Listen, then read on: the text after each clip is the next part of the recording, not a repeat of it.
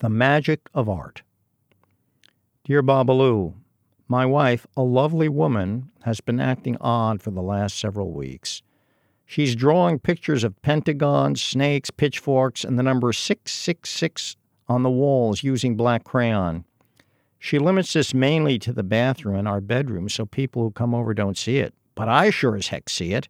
Now, I read the letter that woman wrote to you who thought maybe her husband was a male witch. So I'm thinking maybe my wife is a female witch.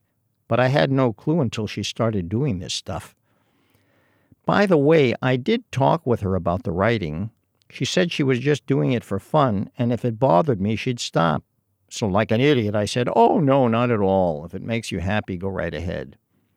Boy, was she affectionate, you know what I mean, after that. But the walls will soon be entirely covered in black crayon, and she's started to put a few scribbles in the kitchen. What's the right thing to do? Signed, Wondering.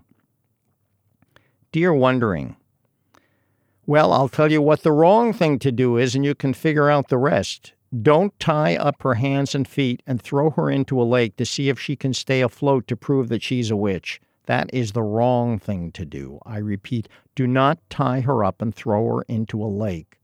There are several easy, rational, and ethical things you can do. Discourage people from coming into the house. Put a sign on the lawn, under quarantine.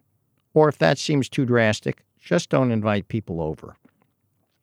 As regards the black crayon wall drawings, if you have kids, tell anyone who visits that the kids are doing it as a school project on the occult. If you don't have kids, drape the furniture with sheets, wrap colorful ribbons around everything, and tell them that you're turning the house into an avant garde exhibition. Also, check out my book, Is Your Spouse a Witch? Three Simple Tests You Can Do in the Kitchen with Molten Lead, a Bucket of Water, and a Cat.